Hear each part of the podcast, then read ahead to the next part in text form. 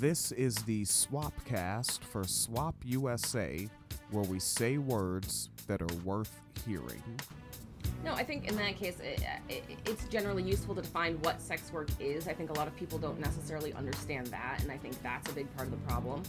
Um, so, sex work is essentially exchanging uh, some sort of sexual labor or, uh, you know, for money, for sometimes a place to stay, for sometimes, you know, other resources in a sort of barter system. But really, um, I think a lot of people, when they think of sex workers, they assume like street based sex workers. So, like people who are homeless and working on the street. And of course, those are sex workers, but so are people who work in strip clubs. So are uh, professional DOMs who don't even have sex with their clients. They just, uh, you know, get paid to like tie people up and spank them and things like that. Um, you know, so our high-end escorts uh, sugar babies um, erotic models you know the what do they call them the cam girls right? So like onlyfans. People who sell clips people who do porn all those are different um, forms of sex work. So all those people are actually considered sex workers. So knowing who you're talking about can be helpful. Mm. and with that there's a lot of stereotype that only sex workers are women and all clients are men. Most sex workers are women or people who are you know designated female at birth but there's a lot of men who do sex work too. There's a lot of men who do gay sex work or queer men who do sex work. Ooh, there's a lot of trans people who do sex work.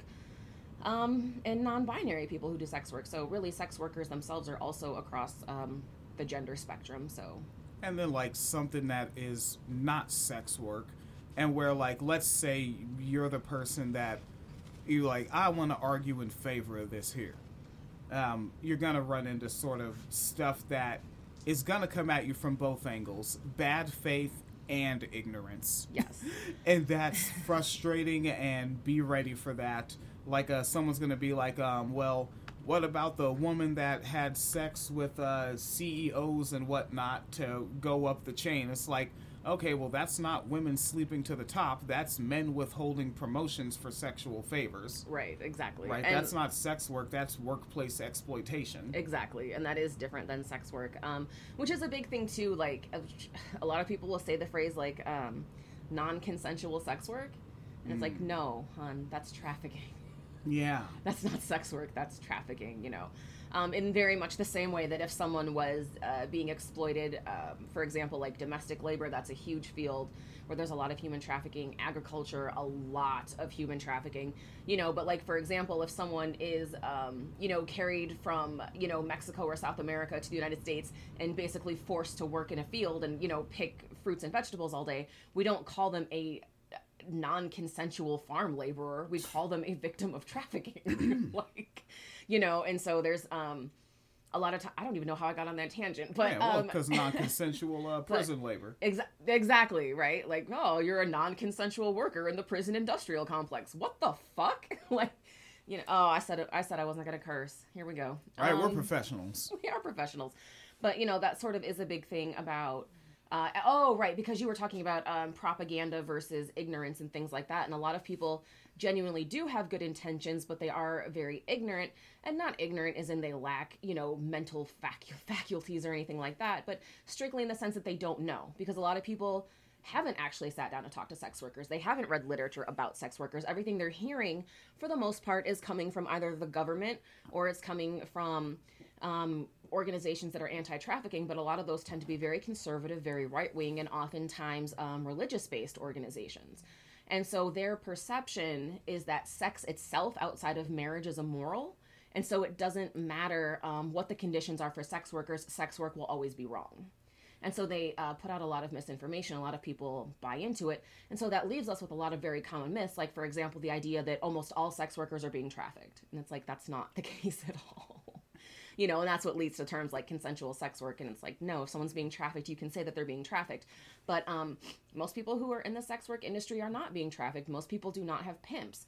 But then we also look at the flip side of that. If we start really talking about that in a serious way, then all of a sudden it's harder to justify police budgets. It's harder to justify all these anti trafficking organizations that are getting literally millions upon millions of dollars from the federal government to combat trafficking because there isn't as much trafficking as they say there is. And so, like, that's a big thing too. And then it also leads to essentially I would say sort of othering sex workers in a way because now that uh, the idea that almost everyone who's in the sex industry is a trafficking victim is out there, anytime you see someone who says they're a sex worker, a lot of people feel it's safe to assume you're trafficked and you're not actually speaking of your own free will or that you're not actually running your own social media. I see that one all the time where people be like, well, this person says there's a sex worker and they like their job. This account is clearly run by a pimp. It's like, no, it's run by the person who's actually tweeting. Um, so I see that uh, a lot, and it really um, it makes the conversation very convoluted because a lot of people don't know what's going on and they don't know where to turn for actual resources. They don't know where to turn for truthful accounts and truthful histories and stories about sex workers. And so it really does just feed all these very um, relatively terrifying but vague assertions from, you know, police and right wing outlets of like, oh, you know, every minute 5,000 children get trafficked or whatever they're saying. Like a common one is uh, the average age of en- entry into prostitution is 13 years old that study has been debunked so many times over, but police still use it, you know? And obviously, if you hear that, 13, that's so young. That's going to cause you to have a very negative uh, emotional reaction when you're hearing about sex work. And it's intentionally designed propaganda to do that. But that's not an actual um, fact, right? So the study where this was done, where the average age was 13, was specifically a study where the oldest person in the study was 17. Yeah, where you got to, you know, um, like it, it can be uncomfortable if folks don't like to do this in this culture but just imagine that the well put together well dressed smiling responsible person that pulled up in a nice car and has all their their briefcase together might be lying. Yeah exactly. They might be acting in bad faith. They might be intending to deceive but god damn the packaging around the message was nice wasn't it? Mm-hmm and I'm hoping that we can start to break down more barriers around that as well. Um, the further we go into like the current state of affairs, we're seeing it now with people really pushing back um, along like police and um, journalists. You know how they report things, right? So like a big uh, story. You know, I don't know exactly how many folks have seen it, but a lot of folks in my circles have seen it. Right? Was um was it like Walgreens and uh, who's the other one? Right, I think it was Rite Aid. Right with the stealing. Yeah. Right, Walgreens. I think it was Walgreens and Rite Aid. Not Target. No. I know there's another one recently. Walmart's the, the, new one. Walmart's doing it now. Yeah, like out Walmart. Yeah. It was okay. I thought. Oh. Yeah, Walmart. Yeah, they just put one out a couple days ago saying it, but um, so you know, like we were seeing, like you know, oh CVS, CVS hmm. and Walgreens. That's who it was. Um, so you know, we're seeing like CVS and Walgreens saying that they're going to have to start closing stores because of shoplifting. And so that makes everyone panic, and now we have to put like toothpaste behind a thing, and you have to call someone to get, you know, toothpaste out, and deodorant, and body wash, and things like that. And then, it, you know, come to find out that those stores were already slated to close because they overexpanded too quickly and weren't making enough of a profit. It had nothing to do with shoplifting. But the way the media narrative came out, people really thought it was because of shoplifting. And then when the CEO came out and said, maybe we cried too much about that, it made people sort of pause and take notice. Maybe we weren't getting accurate information. It's the same thing when we, you know, right now, we're, we're watching a, a, a, case unfold, as we are every week, watching a case unfold in real time of police brutality, right? Police say, oh, this black man was scaring me. I was in fear for my life. And then the footage, the body camera footage gets released, and you're like, that's not what happened, right? And so I think that, that those sort of things are helping a little bit in the argument of showing that maybe everything you hear across the media isn't as nuanced as it should be. It's not as factually accurate as it should be. And so, um, you know, in that way, it's getting people a little bit more comfortable with listening to sex workers, but there's still a really long way to go on that. People are very uncomfortable just talking to sex workers. Yeah, and, and to a bit of, um, I, I think maybe we should add an additional word here emotional media literacy. Yeah. For emotional media literacy, if you always agree with the outlets that you consume from the most, then you're actually not getting facts because you don't agree with facts. Mm. You're getting opinions and you agree with opinions. Yeah. Make sure you're getting facts. It's not fun, but I prefer to go to the AP first. I go to the Associated Press 1st mm-hmm. because they're fucking boring. Yeah. and they're boring on purpose. They don't have uh like if they publish a story about Nancy Pelosi, they don't have a picture of her looking heroic or a picture of her looking stupid. Mm-hmm. You know, like they don't have a pic. They just have AP and the headline and the author. Right. Right. And then, you know, other outlets similar to that. I understand going to ones to be entertained and to agree with. Okay. I, will I'll even name names. I've gone to the Laura Flanders show. Mm-hmm. I agree with the Laura Flanders show. You know, I like the facts they present and what they say about them. Right. But I'm still gonna go to like um the like the New York Times is mostly boring. Mm-hmm. The sensational headline stuff, there's gonna be propaganda. Well- but like our articles, like the like all the information I got from there about the the uh, the blinding headlights Mm-hmm. Yeah. on the big trucks and vans these days. Yeah. that's legit journalism. Well, see, and I think that's also part of um, speaking of media literacy, like with the New York Times in particular, is a lot of their actual articles, um, assuming they're not about like international politics, are usually quite good. Um, their international politics, eh, um, but really the biggest issue with them is their op-eds because it has New Ah. York Times in the title, but it's an op-ed. It's not a journalistic article. It's just someone's opinion about what should be. And oftentimes those opinions are very um, right-wing conservative um, because their opinions they aren't fact-checked quite as rigorously. Right? It's just someone's opinion, and so, but because it's on the New York Times, it's still sort of taken as gospel by a lot of people. If that makes sense. David Brooks. Oh. So uh, that's like a big problem with that as far as media literacy goes, you know. Yeah, I have to hear David Brooks on PBS every week.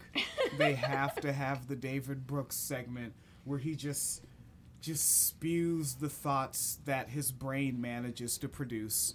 That his brain manages to produce. This is Swapcast. We're not here to diss folks. We're not here to diss, but we're here But- to educate. Yeah. But yeah, no, media media literacy really does play a big part in how um, perception, social perception, and social policy is ultimately shaped regarding sex work. Because if, you are going into any sort of policy decision genuinely thinking that like 90% of sex workers are being trafficked by pimps, Yeah. you're going to come down on the side of anti-trafficking measures more so than you're going to come down on the side of pro-sex worker measures.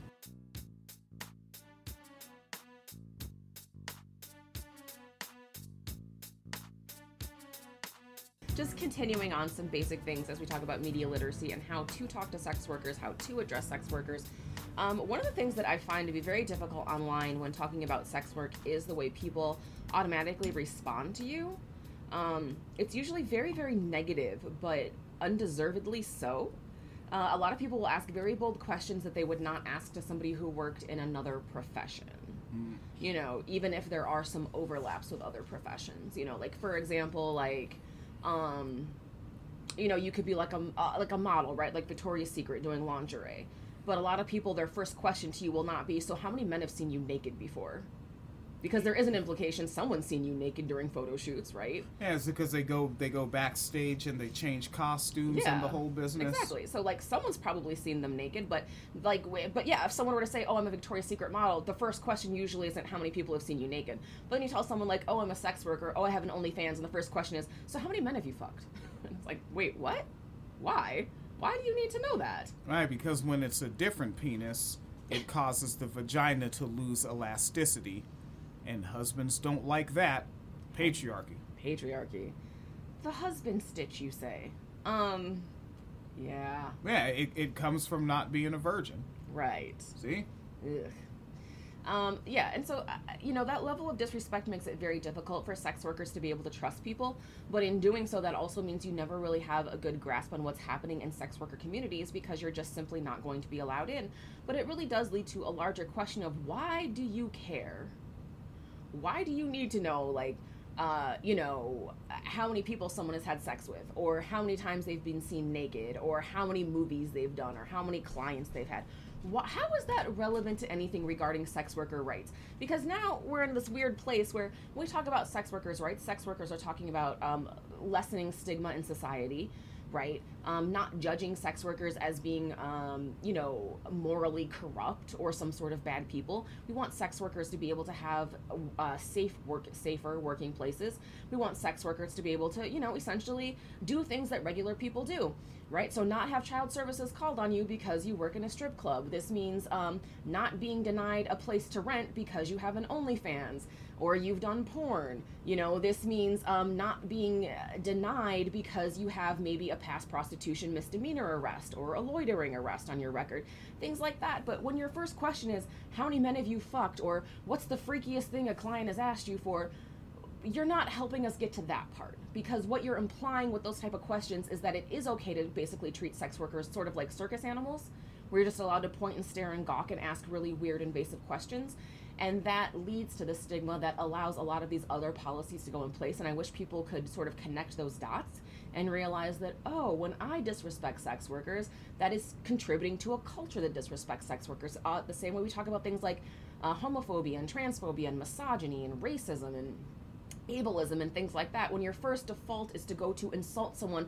because of their race or because they're a woman or because they're queer you are feeding into the social systems that allow those people to be treated like second class citizens. Same exact thing happens with sex work stigma and i wish people would be really mindful of that um, with how they address sex workers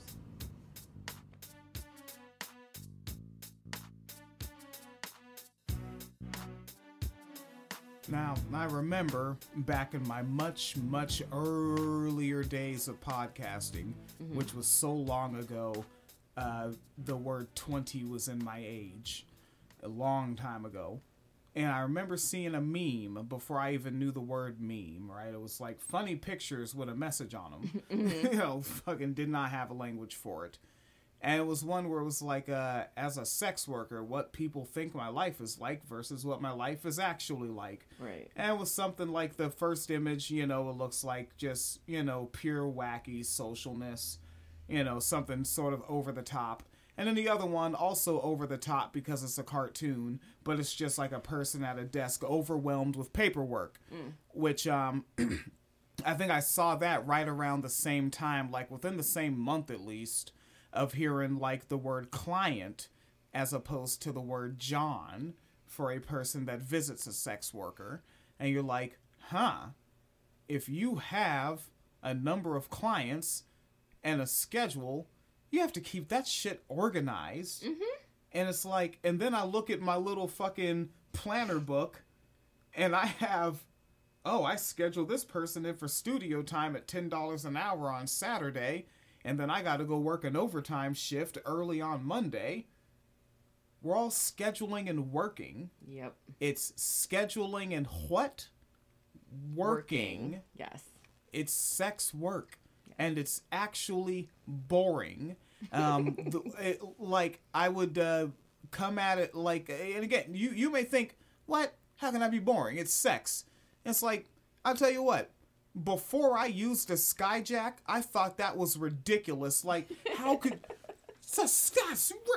after I put in like about a thousand or so hours on a skyjack, I'm like, let's do the mundane, boring thing again, right? Like, work. Mm-hmm. It's work. I, I know I should be speaking in more complete sentences and not frustrated, broken sentences. no, I think the it's work is actually like a really valid point because people don't think of sex work as work because there's this idea that like for some people sex is supposed to be the sacred thing. It can't be work, which is a weird take. Right, okay. but then the same people that want it sacred don't want it sacred. So also you're dealing with a, a, an inconsistency, an ideological inconsistency that inconsistency that is ingrained and we're gonna come here. We're flying at it pretty fast. Mm-hmm. Sorry, and I don't say sorry very often. it's from misogyny mm-hmm. that you can't get your brain around the fact that you actually don't take sex serious until a woman is very much so benefiting from it. Yes. Yes. Then all of a sudden you're like, oh, whoa, whoa, whoa, whoa. Hey, did Jesus approve of this? Yeah. Um. Shit. I would. Well, we might have to pause it so I can find the quote now. Hmm. Um. But I do have a I do have a quote about that where basically someone is making that same argument and arguing that the reason that sex workers are so heavily penalized is because they are subverting capitalism in a sense because they are for the most part women or otherwise um, like marginalized identities right so we have like i mentioned earlier we have like gay men trans men you know um, non-binary people right so people who um, are not cis men oftentimes not cis hetero men on the gender spectrum. Yeah. And they're making money outside of conventional ways. And like that's really a problem. Yeah. And so ultimately what happens is you get arrested you go do labor right? So you labor while you're incarcerated. So you're now adding to the prison slave uh, labor industry. But then also you're getting fined. So like they're taking the money back from you and putting it back in circulation among men where it's supposed to be I'm thinking also like um, as a person that might be considered a lefty, what you're saying is similar to uh, to what I used to say to try to get um other folks on board with this, where people that are like, yeah, I'm not afraid of the word socialism and shit like that. You know, Mhm. they're just coming around. You know, from the you know the sort of basic uh, Obama liberal area, and let's pull you a little more left, which is much easier after Occupy Wall Street. Thank you Yes, yes. uh, after Occupy, man, the, the, the catapult, the propaganda. You know, but I would bring them in uh, with the, um, you know, why capitalism, right? Let's not even point to individual people. Like, look at capitalism as if it is a sentient being. Capitalism hates the sex worker because they inherently own the means of production. And that, at the same time, that same argument takes a poopy crap on the argument that they're selling their bodies. Nope. They leave with the same means of production they showed up with. Yeah, that's a problem. And I think it's also a problem too is that um typically in society because we do have a lot of misogyny in the society we live in and women are not afforded um, the same opportunities to get ahead and to succeed. And so one of the big things with sex work is um like especially now in the OnlyFans era, do you know how many children are going to benefit from generational wealth because their mothers were sex workers? Like there is an entire generation of kids who are going to grow up not in poverty and possibly with their mothers being homeowners because their mother were se- mothers were sex workers. And you know what? And we're, people are really fucking pissed about that. and we're not all the way there yet, but um, coming from you know with gangsters and gangster rap, you know, moving into the culture of America in the '90s, with Generation X, we have more and more people that just openly be like, "Oh yeah, my mom, my mama did what she had to do to get the money." Mm-hmm. And in that same 90s, we saw movies like Forrest Gump, where she went and serviced the dean or principal of the school to get him enrolled in the school. Mm-hmm. And it's more and more, and it's like, and then look what Forrest did. Yeah. Forrest had her living big. Yep. And it's just like, and what now? And that's going to increase people wanting to stigmatize as they see that Yes. right? Like I always see fam like in a, in a body in a uh, a sociological a, a, ma- a macro body that is built on oppression where people fight oppression the white blood cells of fascism of that body come to attack that virus of uh of self-determination if Yes. you will Yes, definitely. No, I absolutely agree with that. And it's really upsetting that I think a lot of people who don't like sex workers for finding ways to make money are al- also oftentimes the same people who, um, you know, like you'll see a post on social media of someone being like, I just had to work like four 15 hour days in a row. I'm exhausted. And then, like, there's always some asshole that comes be like, I did it for seven days in a row and I'm proud of the work I do. And it's like, don't, don't be that person. Don't be that person. but there really is anger at the idea that someone can work fewer hours and make more money, but that we should, we all deserve that though? But then the same folks, um, again, check your cognitive dissonance at the door. If you're okay with the CEO getting so much money per minute, be happy with the sex worker not even getting that much. Exactly. The sex worker ain't even getting what the fuck the board of directors is. Exactly. Like, I would see, like, and I- I'm speculating wildly here, but, like, I would see, like, a regular active sex worker that, like, has expenses, right? Remember, there's always pay to play, there's always the cost to doing business. Yeah. You know, and, the, and there's also losses. Mm-hmm. Okay.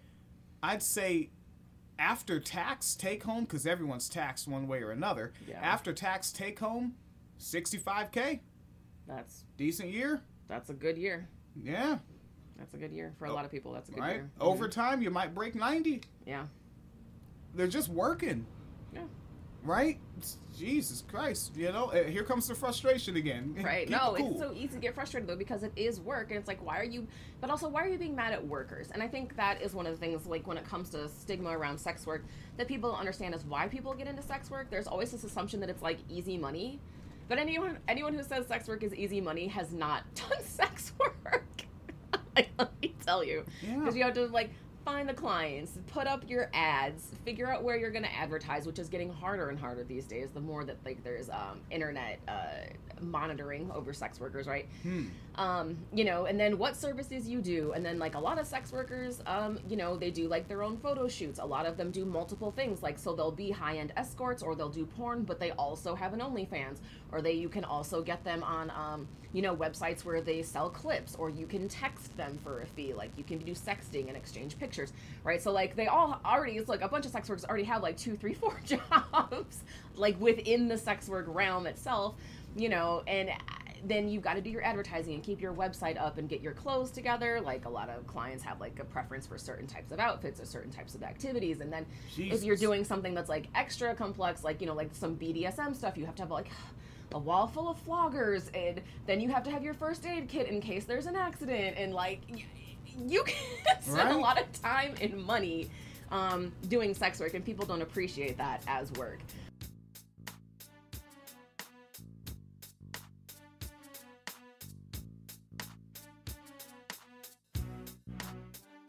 Uh, I did find the quote that I was uh, referencing earlier, though, and I just want to read it because I think about this. This is from Anne McClintock in a book called Screwing the System. And McClintock. Yeah, and it says the prostitution trial is not only a regime of truth for demonstrating the proper circulation of money and property, but also a technology of violence, setting in motion the violent constraints of women's bodies, floggings, dunkings, jail, exile. The institution of the fine services serves the purpose of restoring the economic exchange subverted by the prostitute. If the prostitute makes the judge pay for her sexual services that she should offer for free, then by fining the prostitute, the judge returns illicit female money back into male circulation.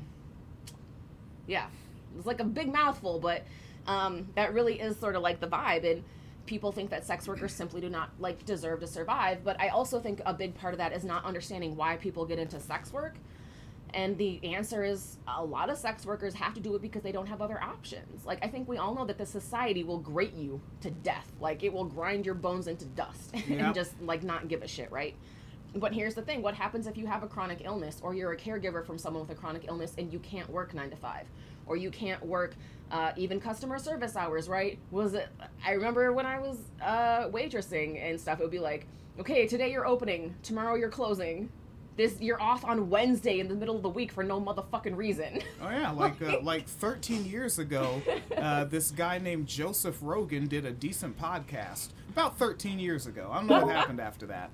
And uh, they had on an individual that was a cleanup person. You know, they put on the whole hazmat suit and they do the whole business. And they got a job on this program called Hoarders, which seems relatively exploitative. I don't really know what's going on there. Someone else talk about it that's smarter than me. Uh, but fucking, they go, they work on that program, and because of that, you know, uh, Joe Rogan was able to get in contact with him again. This is pre this level of fame, Joe Rogan. Yeah. Way sm- he actually at this point in time he wasn't even bald yet.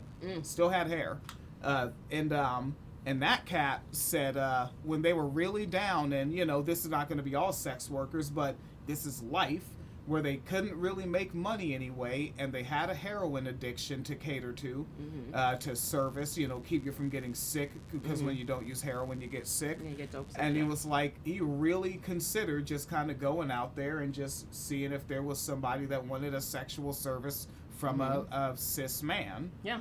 you know, and like uh, uh, ultimately said on the program they didn't do it, but like that was became a logical consideration, Absolutely. not like a sort of like oh no, but just kind of like if I go do this, I can go get my stuff. Yeah. Yeah, Yeah. And that I think that really is the thought process for a lot of people because our society is so exclusionary. You know, because we talk about ableism and stuff all the time, but we don't really talk about what that means like every day in practice. Right? Or we talk about like low wages and, you know, oh, daycare costs too much money, right? We all know that. Like everyone, I mean, aside from like the most dishonest right wingers among us, like I'm pretty sure that like 85% of the country would agree that daycare expenses are wild. You know? yes, But here's the thing there's never a conversation. So, what do you do when you don't make enough money at your regular job to afford those services, but you still have to be at work? yeah. May I do the tangent now? I mean, not even the tangent, but let's just shift. Let's go where it needs to go now. Yes. right? Because we know it's not even what you're getting at. You're already there, right? And it's what we keep saying. Life costs money in this system. Yes. And so let's say you're somebody who's just coming over here and you're like, what's this talk of sex workers' rights? Why is that? Why should I be in favor of that? I say, look at some of the folks arguing against it. And then also look at the culture around everything, mm-hmm. and particularly where men in capitalism sit, mm-hmm. right? And men that might want sex work criminalized are going to be in positions where they can exploit women for, as we said, hours at work at the mm-hmm. McDonald's, mm-hmm. right? Uh, to keep being the secretary at this office, mm-hmm. you know, which is a, a low level position, right? Just because it's an office job doesn't mean it's a six figure job, right? Right. The secretary and the McDonald's worker are in the same class. They both get um, an, inc- an earned income tax credit. Mm-hmm. you know what I'm saying? And of course, those men don't want them to be able to go and do legal sex work mm-hmm. and fucking negotiate and charge at will. Mm-hmm. And then, if it's really decriminalized, if you harm that sex worker, mm-hmm. she can go to the police now and not get arrested when she reports you. Yes, which actually there was a case of that happening not that long ago in New Zealand because uh, New Zealand is like one of the only places where sex work is decriminalized. Also, note we will get into it um, in a future segment. There is a difference between decriminalizing and legalizing. Yeah. World of difference. They're not the same thing. Please don't ever conflate those terms, and I will explain later why they're different. But um, bearing that in mind, New Zealand does have it decriminalized, and that is a thing. A sex worker actually sued her employer. She worked at a brothel and sued her employer for sexual harassment and won. Bang. You can't do that. No. if it's not decriminalized. You can't. You can't do that under the Nordic model. You can't do it under a full criminalization model. You just can't. Yeah, because so. it's uh, it's self incrimination. Exactly. Like there is no way you can't get to the Fifth Amendment around that one mm-hmm. because you have to tell them what you were doing when this man hurt you. Exactly. Harmed you. Yes. You know, transgressed you. And that is really like an unfortunate thing for me. The way that sex workers are maligned oftentimes from leftist spaces um, in working like organizing spaces because a lot of state surveillance comes down because of sex workers because as you see uh, we'll talk about it more of course but as we talk about media literacy but when you're reading all these stories about like oh there was a sex trafficking stinger we have to fund uh, sex trafficking um, prevention measures or there's so many children being sex trafficked right now. All those things lead to people being willing to give up their civil rights and allow more surveillance. That's how you're seeing now like these um, porn bans right? So uh, i think arizona right now it's passed the house they're trying to pass a bill where you have to show a legal ID to log onto a website to use porn. And right? Louisiana as well? Uh, Louisiana and also Utah and I believe Mississippi. There's like six states doing it right now. Yeah, but uh, Arizona just has gotten a little further than the rest of them. But yeah, um, you know, that whole sort of thing. And, uh, you know, it really, um, you know, shifts the conversation when you look at it in those terms, I think. Yeah. you know? And so yeah, that, that that's a it's a problem. I hate it. I hate it. It's so frustrating. It's because so, it's just like why don't you want sex workers to just have rights? Because there's literally nothing that you can say where denying sex workers' rights will help your argument unless your argument is I hate them and want them to suffer. But no one will ever just say that. Because you want to stop human trafficking? You know what can help stop human trafficking? Being able to report the person who trafficked you without having to go to prison. Sex worker rights. Yeah. You know, you know what helps um, sex workers not get abused by clients? Being able to report publicly when something bad happens to them, but you can't because it's criminalized. Sex worker rights. Uh, less government surveillance in general on working class and oftentimes non-white neighborhoods. Sex worker rights. Yeah, and if you're a cis hetero woman and everything that's behind what you're saying ultimately comes down to and again, if you're a cis hetero woman, y'all this class of folks specifically, if you don't want your guy dipping out on you with sex workers and you think that's the problem, he's cheating on you anyway. Yeah. If you already suspect that he'll do that, then you need to get tested for an STD and leave him now. Your suspicions are probably right. Mm-hmm. He's a man. But also, like, because you have suspicions, you're going to hurt other people? Like that's a problem in your household. Why yeah. are you making it a, like a, a problem for like a bunch of people on either you know like citywide, countywide, statewide, or federal levels? Like, why the fuck should we pass a federal policy that's hurting sex workers in Arizona because fucking Jim in Madison, Wisconsin is cheating on Katie? And when I, I, I said he's a man, that was the frustration again. He's, a man that you happen to be suspicious of. Trust your intuitions, love. Your intuitions, yes. There you go. Three syllables on you. Yeah, but yeah, that really is a thing, and it, it's very frustrating. And also, I don't think people realize, um, you know, especially with cis hetero women, how much uh, sex workers' rights help them as well. Like a big thing that was happening a couple years ago was with the stop and frisk in New York. And typically, when we talk about stop and frisk and police, we usually talk about um, men, usually black men, Latino men. They, they're uh, highly, uh, very likely to be stopped by police for no motherfucking reason. We all know that. But another thing that was happening was the too many condoms, right? Where police could stop you as a woman, not a sex worker, as a woman, and say you're wearing something risque. I bet you do sex work. And if you have a condom on you because you are trying to engage in responsible, safer sex practices, that condom was then used as evidence that you were a sex worker.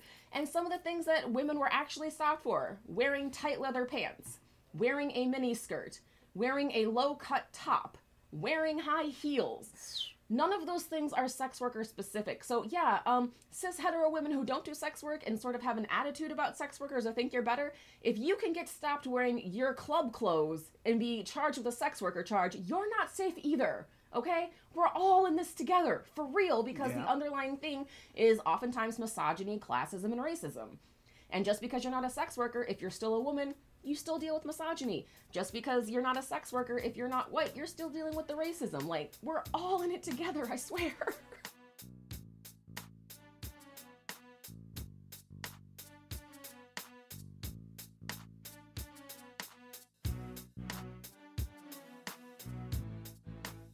yeah, I um, and what Phoenix Calida's talking about, I um, I initially learned that by journalism from guess whom, Janet Mock. ah, yes. So you can imagine the level of SJW that I flew to at what pace.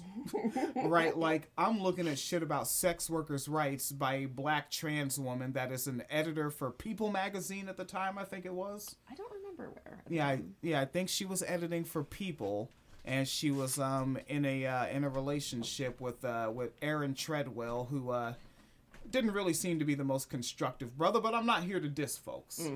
You know, he was probably a nice light skinned man, good good haircut, nice nice flat top. Aw. I'm only dissing the flat top. You hate flat tops, man. and uh, I remember Janet Mock writing about that, and um, I want to refresh myself if that was in that article or another one. I'll definitely be taking a look. Um, that there was also you could be arrested for if the police um, stopped you and you were in within a certain amount of yards of someone that had been convicted of sex work. yes. Yeah, something like you've read Mm-hmm. material like that. Okay, yeah, I was, I, I, yeah, you're bringing it back for Which, me. yeah, because that's actually a get around to what I was mentioning earlier, like the stereotype that all sex workers have pimps. A lot of sex workers do not have pimps. What they actually have is like a micro community of other sex workers. And so, uh, but of course, society in and of itself, for the most part, does not want sex workers to be safe. So anytime sex workers start getting together to sort of work as a team, that's when you start seeing policy that's anti-sex worker. So that's why you have this. You can't be standing next to somebody who's convicted of sex work. This is also why we have um, like brothel keeping laws, right? Like allegedly, brothel keeping laws are designed to stop. Um, you know, like abusive pimps, managers, madams, right? Whatever uh, racist ass terminology they're using these days in laws, which, God, the term pimp is so racist. We'll get into that one too later. But, um, so many things to get into. but um, that is a thing. Like with the brothel keeping laws, the idea was so that someone couldn't come in, put you know some women in a house, and say you're not allowed to leave. You have to do sex work. In reality, the way it's being applied against sex workers is it's actually just you know, for example, like two women who are roommates and happen to do sex work out of their house because they both do sex work. So what's actually safer because then you can have okay, I'll stay in my room, you bring your client over, and if I hear anything, I can come out and help you. And let me note, um, I was not a sex worker myself. Uh, when I was uh, 19, I was uh, a local rapper. That was how I paid my bills. But I assisted uh, sex workers, and I was that person for about six hours a day. I would uh, post up in the back room with the with the uh, you know the Second Amendment freedom protector, and um, and while the uh, sex worker was with a client, I would sit back in case I had to protect her freedom. Yeah, that was so. Um, I am very directly familiar with that, and they taught me how to play poker. Heck yeah, because Yes. sex workers are awesome. Yeah,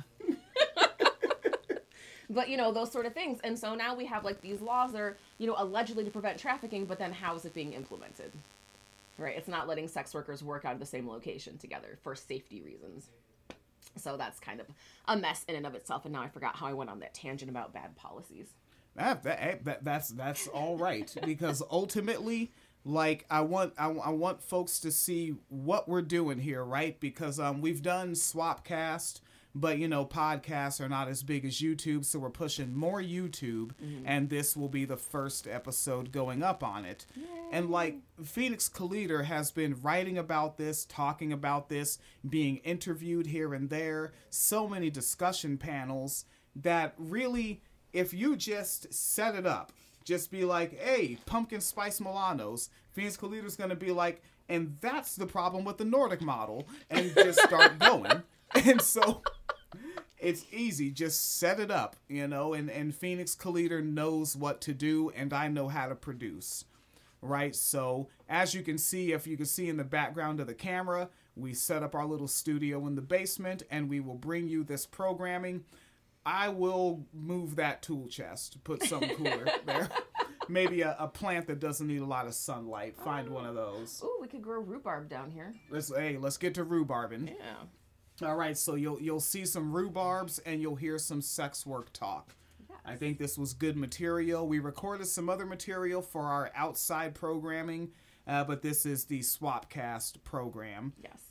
And if people do have questions, drop them in the comments. I would love to answer questions. Yeah. Yeah, and, and at this point, we are small enough that we can check the comments. Yeah. If we ever get like one of those pages that's too big, you know, the comments are inaccessible now. And then you're just kind of skimming the comments. Right. Like, ah, oh, yes, I am ugly and stupid. Thank you for telling me that. you're very nice. It's the inter- women back a thousand years.